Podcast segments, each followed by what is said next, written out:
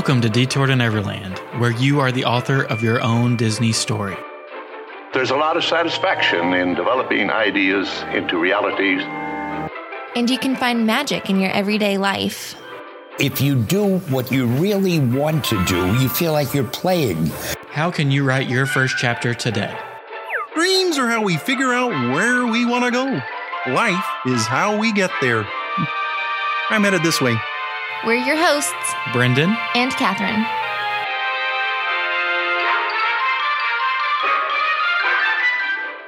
Welcome back to Detour to Neverland. Today is episode number 290. Our storytelling series continues today with Pirates of the Caribbean, Part 1. We do have to say that it's part one because just based on the information that we have today, we anticipate having to do several parts to cover everything, which is super exciting. But before we jump into all of that, we do want to mention our travel agent sponsor for this episode, our friend Hannah Little with Creating Magic Vacations. If you're looking to come to Florida or California, if you're going to Disney, Universal, SeaWorld, anywhere else, you can go to littlebitofdisney.com and there you'll find a quick form that you're going to fill out with the information that you know about your trip. And then shortly after that, Hannah will be in contact with you. There's no cost to use her service, it's totally free and it's going to make your life way easier. And then, as an added bonus, she's just super nice and you'll love working with her. So, again, that's littlebitofdisney.com or the link will be in our show notes. So, like Catherine mentioned before, we're going to break this Pirates of the Caribbean storytelling series into at least two parts, potentially three parts. Today's focus is basically just going to be on the history and the timeline of how the things were set in motion to get this from concept to reality to Pirates of the Caribbean opening in Disneyland. Subsequent parts to this, which we will release them in order, are going to be focusing on things like the music, the storytelling, the characters, updates that they did to the ride. So things like putting in Jack Sparrow, and then the different versions of the attraction all around the world. But today is just focused on that history, setting that foundation, because very similarly to Haunted Mansion, there are so, so many things at work and in play during this time period, and so many different people having their input put in on this attraction that I really feel like we need to get a good basis and understanding before we move on to the meat, the story.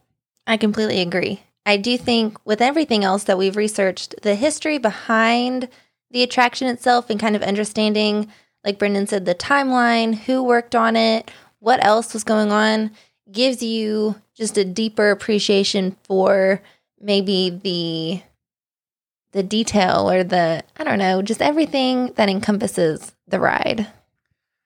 So, a few other notes before we get started in this history is that we are planning on bringing you guys a ton of content this week. So, tomorrow, Tuesday, we'll, we will be releasing our Loki mid season review, thought process, brain dump, whatever you want to call it, based on the first three episodes of Loki, preparing for episode four to drop on Wednesday morning. Wednesday night is our live show with our friend Hannah, previously mentioned, where we are previewing the parks for July. You can catch that on Facebook or YouTube. And then the audio version of that will drop on Wednesday night as well. Thursday, we'll have part two of Pirates of the Caribbean. And also, Thursday and Friday are big days on our YouTube because our, we just got back from our Arizona and Utah trip where we visited the national parks.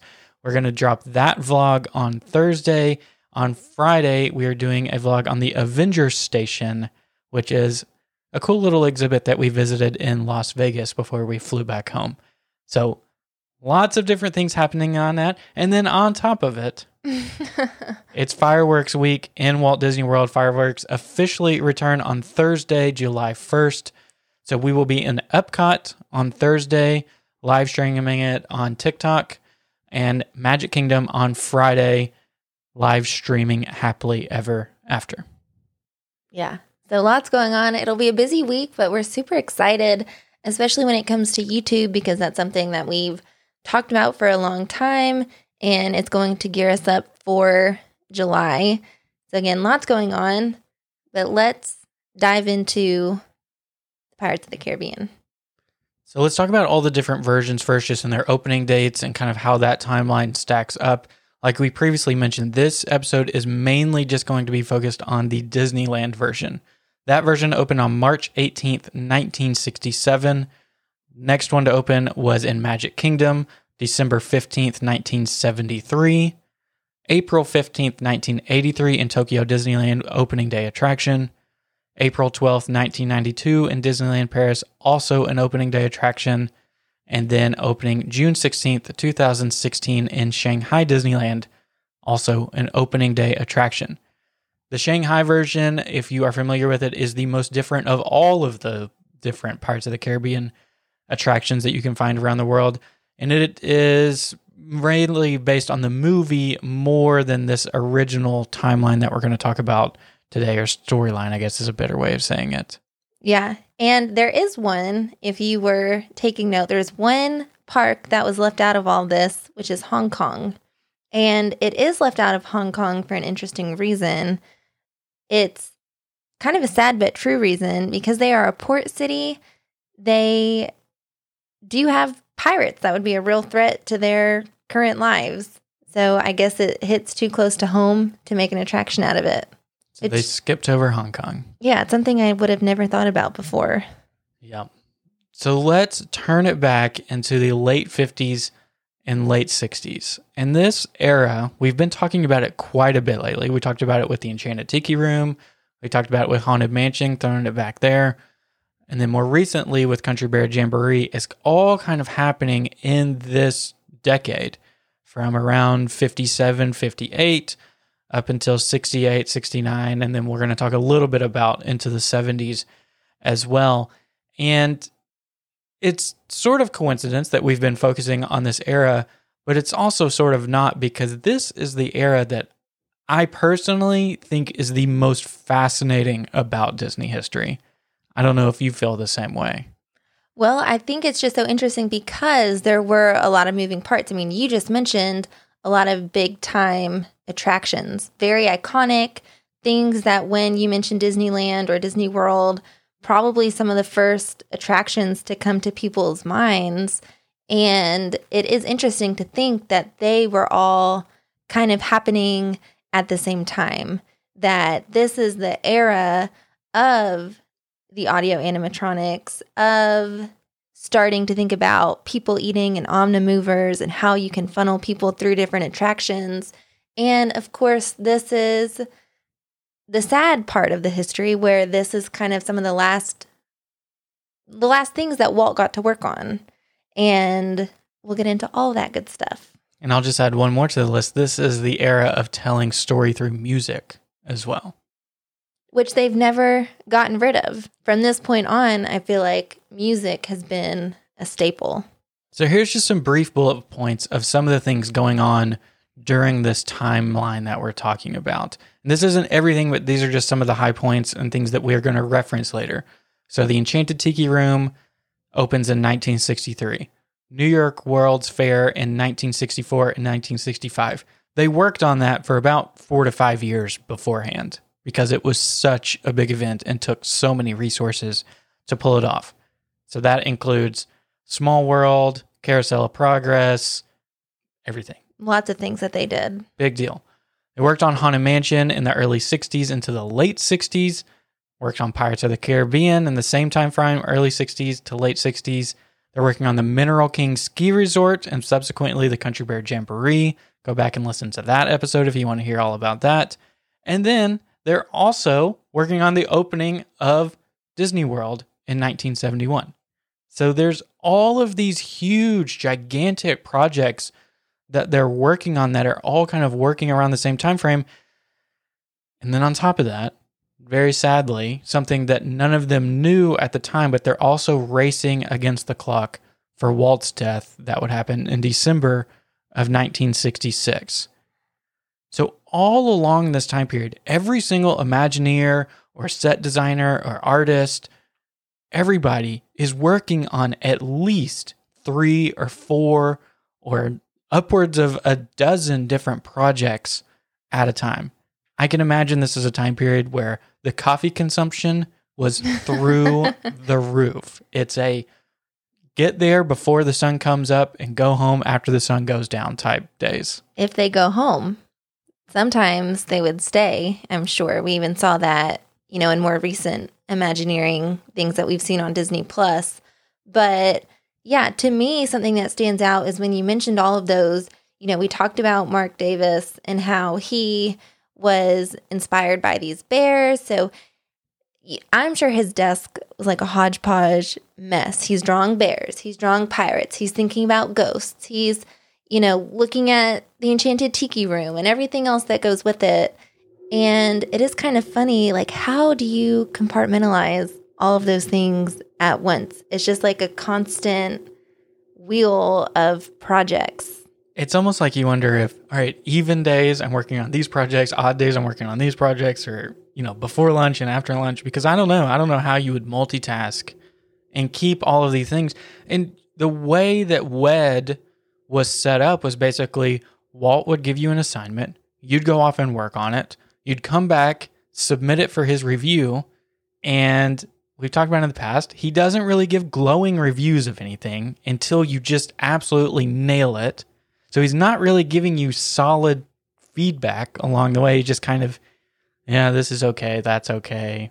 Keep working on it. Have you tried this? Yada, yada, yada. And something that happened with pirates that we can talk about a little bit later as well is a lot of times Marc and his team would be submitting their ideas to Walt, and it would be weeks before he got back to them. So they're just kind of in this limbo period of where do we stand? What are we supposed to be working on? It's a lot of kind of self motivation, I think, has to drive you in that environment.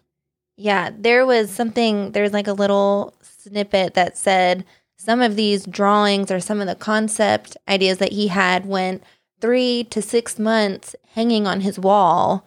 And every time Walt would walk into his office, he would just look at Marc, you know, direct eye contact, all the things that you would typically want, probably, unless you are an artist who craves that I don't know, approval. You want some sort of feedback, like you said. And he also mentioned that when you submitted something or that when you were trying to show something to Walt, you better not just have one idea or one option. Walt liked options.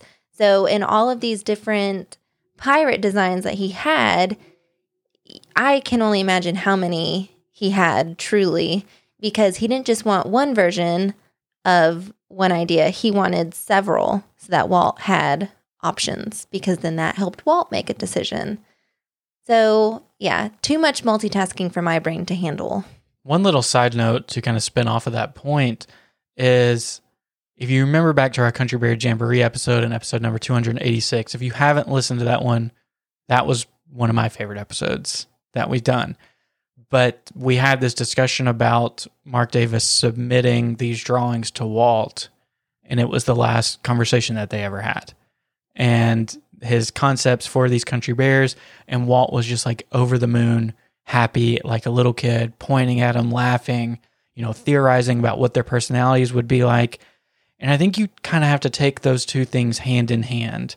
Where at that point, Walt knew that it was the end. And he kind of, you know, gave Marc that confirmation of that I appreciate you.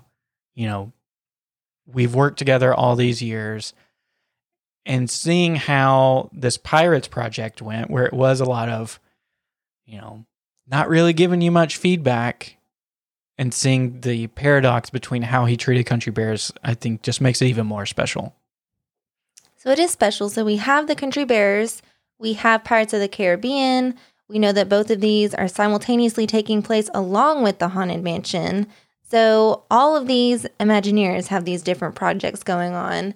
And that really embodies the fact that WED is growing rapidly. They have so much going on.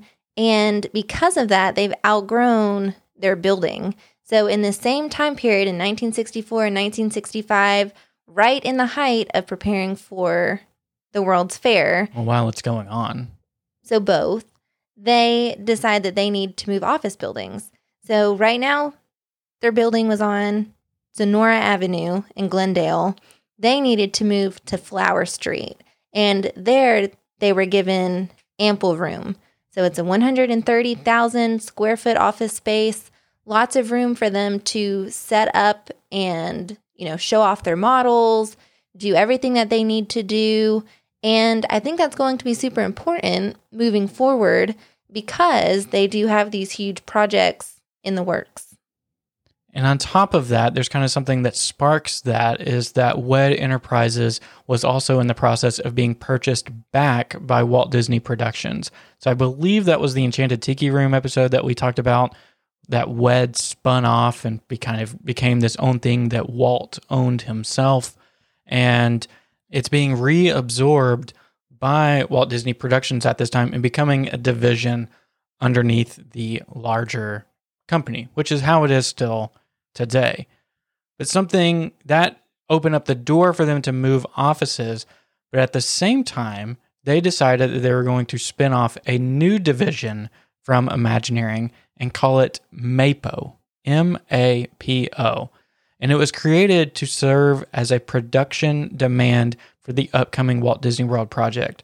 So basically, WED had all of these creators and illustrators and artists and designers, and MAPO was kind of the heavy lifting. They got this state of the art production facility, and there they could work on the animatronics, they could work on set pieces in a more grand scale than WED could on their own, both in their previous space and just because they were t- they were worked so thin based on everything that they were doing. And one of the first projects that Mapo and WED worked on together was the Blue Bayou boat ride, which of course now we later know changed to Pirates of the Caribbean.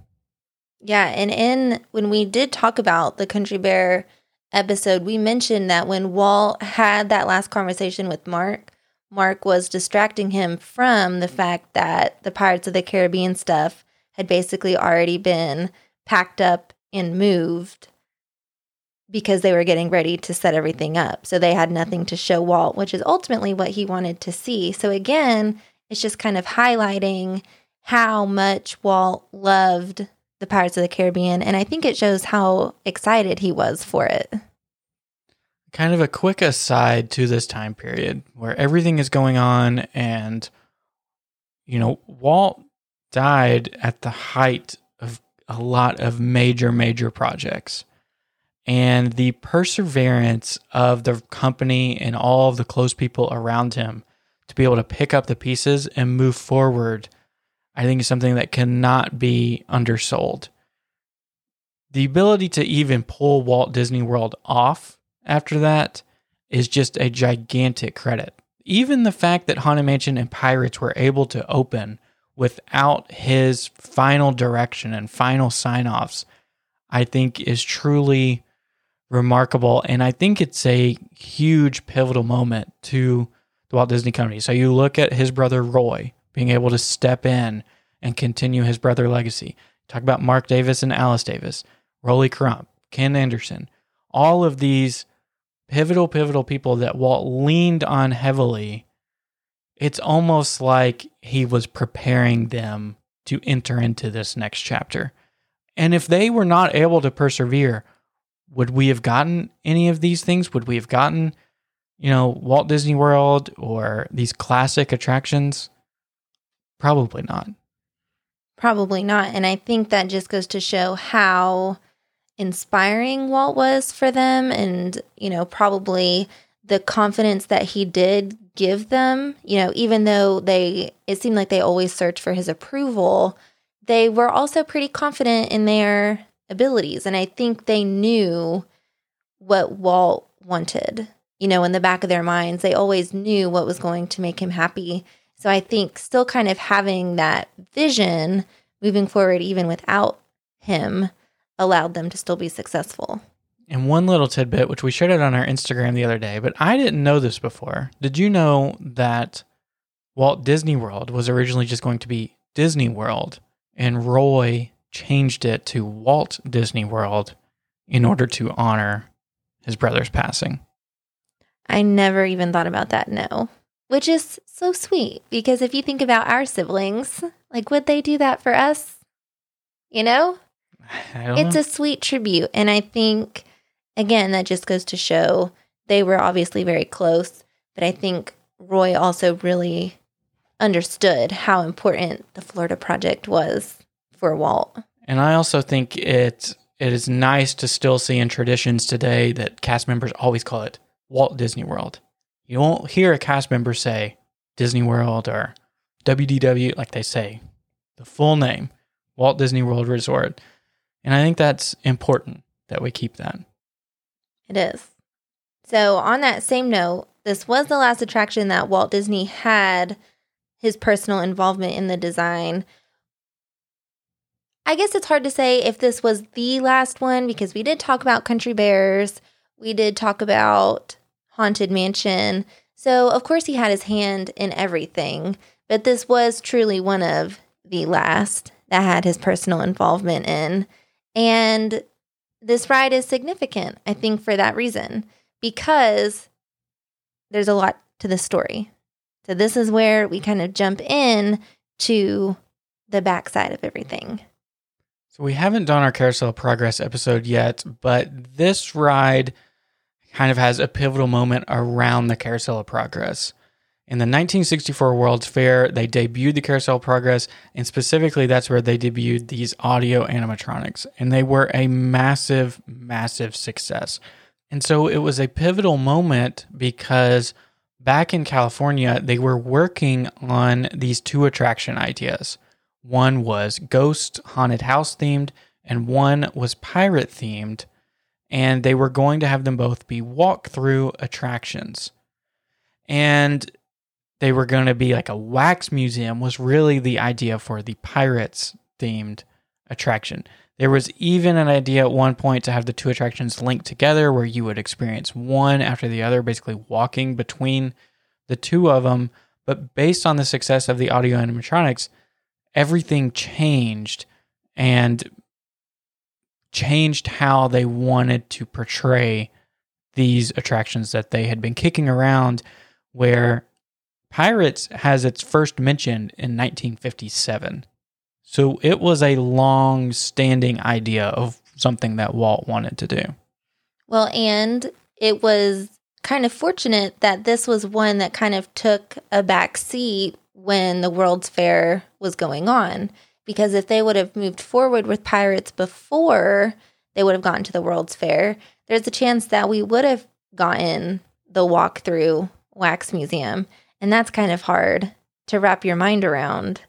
Or, you know, what would they have done from that point moving forward? So it's interesting that there the timeline for this attraction is quite long, but I think everything worked out the way that it needed to. And because of the popularity of the audio animatronics, they were able to completely pivot what they wanted to do. so the question that's kind of been unanswered up to this point is why is it a pirate themed ride why did walt even want to do something like that and the answer is new orleans square So, New Orleans Square was the last major project overseen by Walt Disney, which he saw actually come to life. We know that Pirates, Haunted Mansion all came after his death.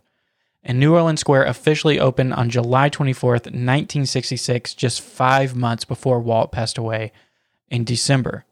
This was the first expansion to Disneyland after the original five lands Adventureland, Frontierland, Fantasyland, Tomorrowland, and Main Street USA opened 11 years earlier in 1955. So, if any of you or have pictures or if you've looked up the history of this New Orleans Square area that connects Frontierland, you know that connects to Frontierland, they always had these kind of French Quarter themed buildings, but it wasn't its own land until 11 years later.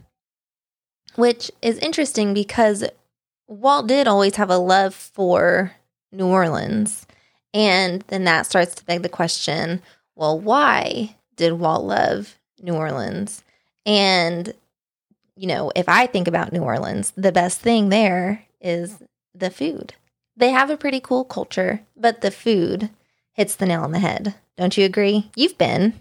I have, and I would agree. That's probably the number one thing that Walt fell in love with.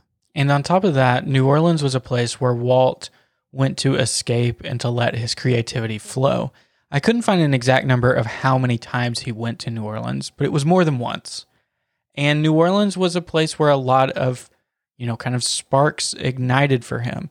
This was the place where he went into an antique shop and found the mechanical bird in a cage that led to the enchanted tiki room.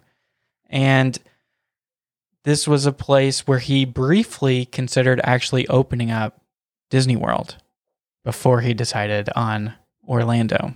I feel like we have to take a minute and talk about this because that just seems bizarre.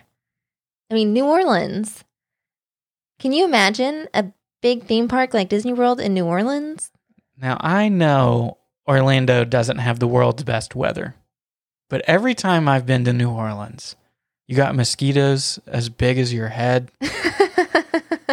You've got it. I mean, it is. I know Orlando's a swamp. New Orleans is truly a swamp. yeah, I mean, they are neck and neck, I guess, when it comes to swampland. But I do have to imagine that finding land around New Orleans, not just in Louisiana, but like close to New Orleans, would have been a stretch. Probably so.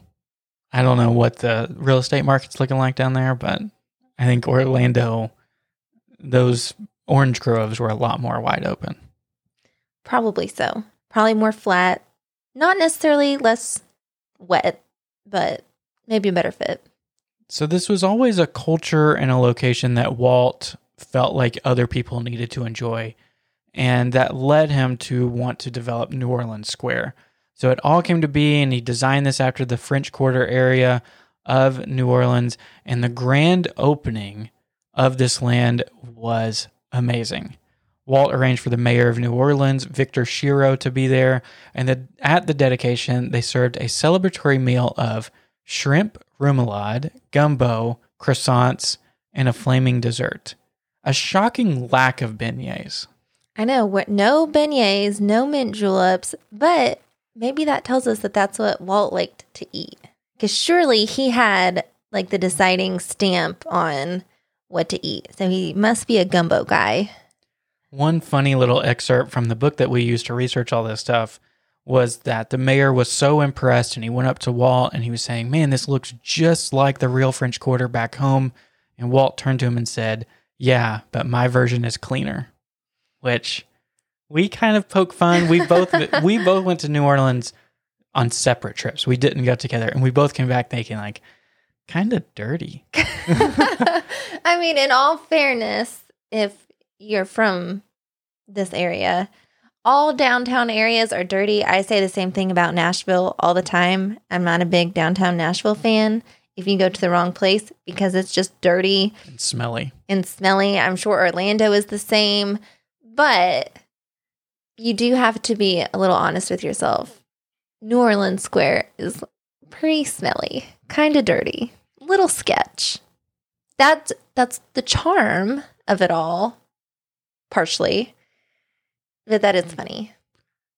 And the city of New Orleans took very kindly to this honor. There were all kinds of articles and newspaper clippings that I was able to read, basically saying that Walt Disney gives the highest honor to our city, you know, bringing the New Orleans culture to Disneyland for the world to enjoy. All kinds of, you know, they were very, very happy with how he was able to portray this portion of New Orleans. Well, you have to think it's probably very similar to why these countries were so excited to be part of Epcot in the World Showcase is it's going to potentially increase tourism. It's going to make people want to visit the real New Orleans, right? Because if the food at Disney is great, well, the real deal has to be better. You know, the beignets must be better at the real New Orleans, or, you know, this is just a small snippet of what the real French Quarter might look like. So I think, you know, not only is it probably an honor for Walt to just love your city and to put it into his theme park, but I do think it probably, we'd have to look at the statistics, but it potentially increased their own tourism. I think that's fair. I mean, it makes when I went to New Orleans, I was thinking the same thing. Like, you know, I know the food in Disneyland in this area is great, so it has to be wonderful here. I did not go to Cafe Du Monde when I went, though. You I did. How did the beignets compare? So I've only had the Disneyland beignets once, and they were pretty good. Obviously, they're good. They're Mickey shaped. But Cafe Du Monde is its own, like, there's almost so much powdered sugar that you can't really breathe when you eat it, or you're gonna like choke on yourself a little bit. It's quite a mess. They give you the flimsiest little, cheapest napkins in the world. But I mean, it is fun. And you get the same feeling in New Orleans Square where everything is super tight. I'll say that's probably the tightest and busiest seating area I've ever been in in my life where you are literally sitting on top of somebody else. Worse than the Pop Century food court. but you are, you know, side by side with someone. And I think the New Orleans Square in Disneyland kind of gives you that same feel. It is quite small, it's not a huge area. At least, I don't know, the one time I've been there, it didn't feel, you know, huge and expansive. So I feel like that was intentional. Yeah. A couple of other notes about New Orleans Square, and then we'll move on, is that Marc Davis did do most of the artist and concept work for these lands, for the French market, for the restaurants, everything. He's just he's just the best.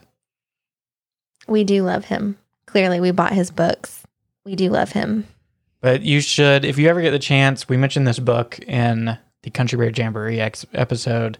You can go find the link to it in the show notes there, and I'll put it in the show notes here as well. But the, just his artist renderings are so fantastic of this area and everything that he was able to imagine. And this, like you said, a very, very tight space, but still give it that French Quarter feel of like what's around this corner, you know? hmm And I go, and of course, the forced perspective, which we know that Disney is so good at, that played a huge role in his designs. It shows different pictures of that and kind of how he thought through those things. How do you make a three story building not actually a three story building, um, but still give it that same feel? So, you know, obviously a lot went into it.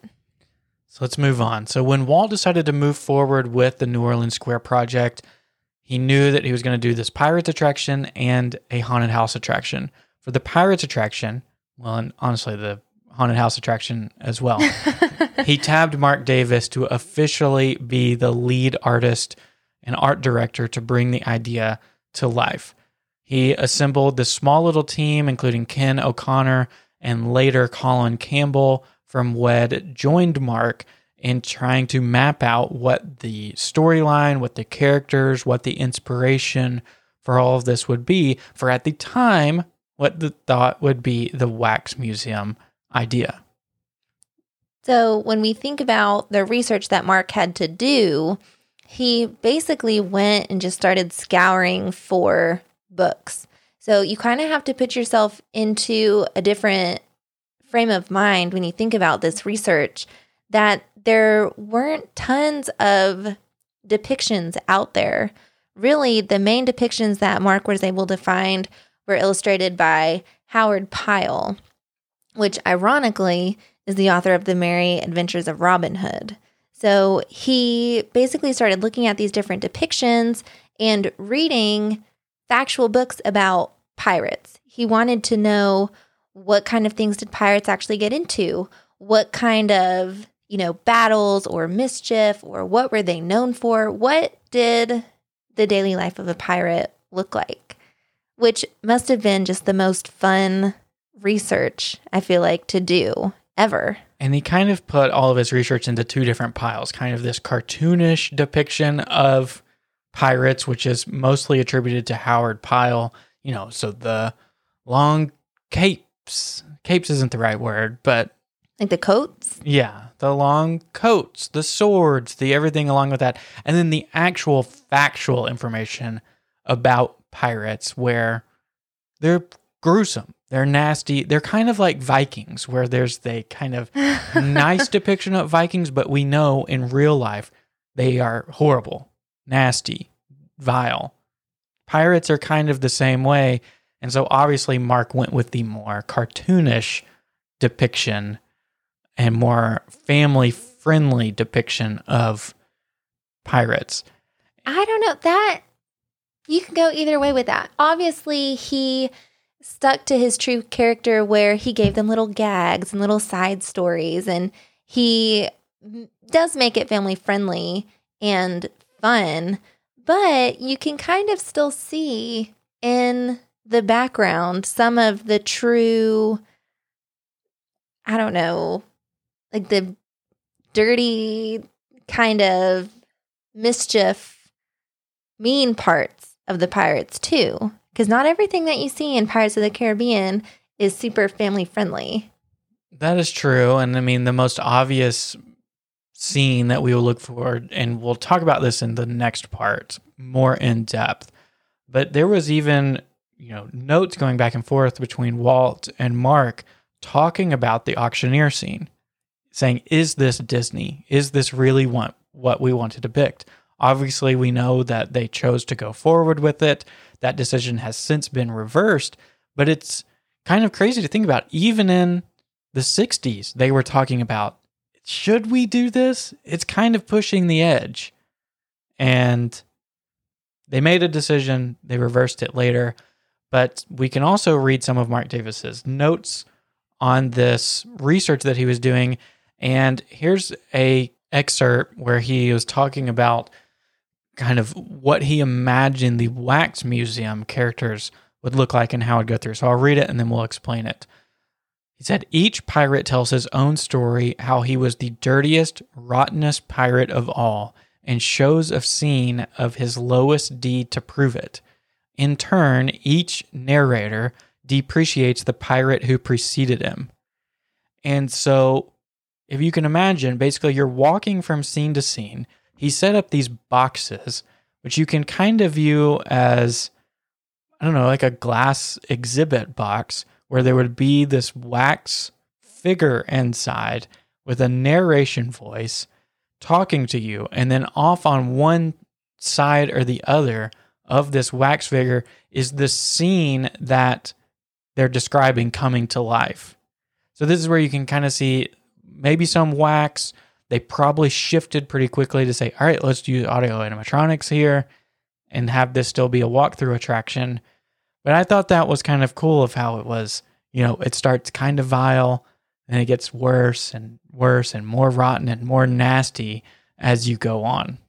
Yeah, I mean, some of the early renderings that Marc had included, you know, pirates who were being like hung up in chains, kind of to base off of, oh, there was a real pirate. I don't remember his name, but, you know, he was trying to mimic what these pirates' history actually looked like. So, of course, there were a lot of not so family friendly things in there lots of drinking, which we still see in the Pirates of the Caribbean that we have today. But one of the discoveries that he actually made, which I found super interesting, was that most of these pirate battles did not actually happen on sea. So that kind of, I think, flipped his world upside down a little bit. Of course, we still get to see it because that's more fun, is ultimately what he decided. But that was something that he kind of had to wrestle with is do we make it realistic or do we fantasize it a little bit more? And one of his other discoveries was that most pirates didn't die in battle. Most of eh. them died to disease because they were so nasty. yeah. Which we see too. You get like the pirate in the pig pen and things like that in the actual version. You're saying he's dying? No, I'm just saying you get to see that they're dirty. They're definitely not concerned with cleanliness. So I thought it was interesting that the very next page after that excerpt of him talking about how you take them through and each pirate one ups the pirate that was before them, he wrote down a phrase that would stick forever. He wrote down, Dead men tell no tales. Which, how iconic. That has got, yeah. I mean, if you think about pirates, that has got to be one of the first things that you think about. And it's crazy that that came from him. He didn't steal that from someone else. He didn't find it in a book. It wasn't written down in some pirate history. That came purely from his mind. I mean, how creative do you have to be? Very. It's crazy.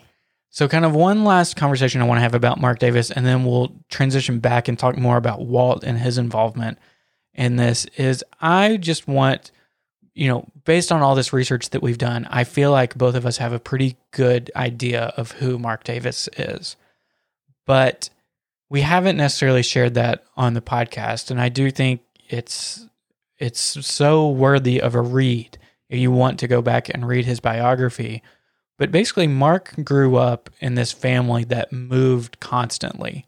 He self described his dad as a rainbow chaser, which more or less was basically a guy who was constantly searching for the next best thing. He was constantly switching jobs. He thought this move would be better.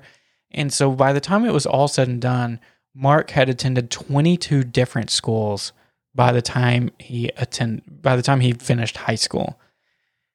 And so that was tough for him as a child. And so his escapism was illustration and storytelling.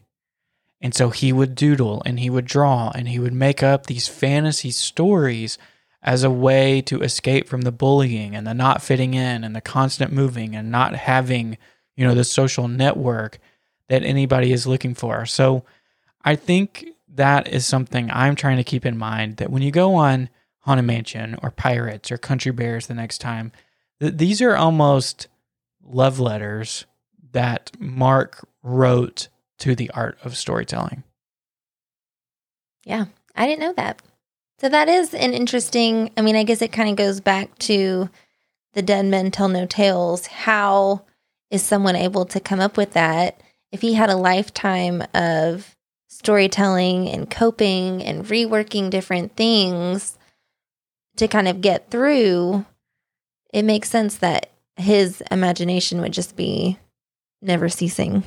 So let's talk about all the things that got put in place that changed it from the Wax Museum to the boat ride that we now know. So the audio animatronic success of Carousel of Progress had a lot to do with it. The other thing that was very successful was the It's a Small World boat ride, and the other would be the original music in the Enchanted Tiki Room. So you can kind of view this as a mesh of all of those different things at work. Walt kind of took the highlights of all those the It's a Small World ride vehicle, the animatronics from Carousel of Progress, the music from Tiki Room, and wanted to mash those together in order to make Pirates of the Caribbean. But it almost wasn't to be. Marc and Walt and the team had been working on this for so long in the late 50s, Walt had approved the construction of the Wax Museum in the fall of 1961, and he wanted it to turn around quick and open in the summer of 1962. But thankfully, at the same time, the Tiki Room and the Jungle Cruise had taken up too many resources, and the Wax Museum was tabled for the time period. Then, right after that, they get caught up in the New York World's Fair, and so they ultimately have to come back to working on the Pirates ride in 1964. So, when they kind of circle back to everything, this is where they ultimately realize that this boat attraction is most likely going to be able to carry more guests than just a walk-through attraction. It's going to be a grander scale. Again, they realized with the small world that these boats were easy to load and unload. They could move through quickly. It was pretty, I guess, effortless. And it's almost like a people eater, which is similar to what we saw with Haunted Mansion. They decided to go in a different route because at the end of the day, it is a theme park and you have to think about how can you disperse people around the park? How many people can you get through in a day? And instead of just walking from one point to the next point and having to listen to these narrations, if it's just constantly moving, you get more people through. So it just kind of made sense. Yeah. And I think there's an interesting quote about Walt when his original idea for this attraction. He said, In here, we have a special attraction. We call it the Blue Bayou Lagoon. And people are going to get on a boat here and ride through the lagoon And then as they get around here, we're going to take them down a waterfall and take them back into the past, into the days of pirates, you know, when the whole Caribbean was full of pirates and they were sacking towns and things. First of all, I now see that both you and Walt really developed your vocabulary in the Midwest by saying, you know, you know. I do say you know a lot. I guess that's your Kansas roots. Yes. Thank you, Kansas. So he said that in 1963. And so you can kind of hear that it's it's kind of a grand ride, but there's not too too much to it in his description. But over the course of the next year, Walt and Marc would add so many scenes and so much to this attraction that it would require a second show building. Which, oh my goodness, talk about just something that you must feel so passionate about that you have to double your space basically and kind of abandon everything that you originally thought. I mean, that's a big deal. They had to go in and structurally rework the area, they had to build more. And in Disneyland, we all know they don't have a lot of room. So to give that room to Pirates of the Caribbean, again, just shows kind of how important this was. So all of this leads up to we're now at a point where they have their space to work with, they have their concept for the ride, and now it's time to execute. Marc had all of these character concept drawings they had been working on for years at this point. He had stories in his notes.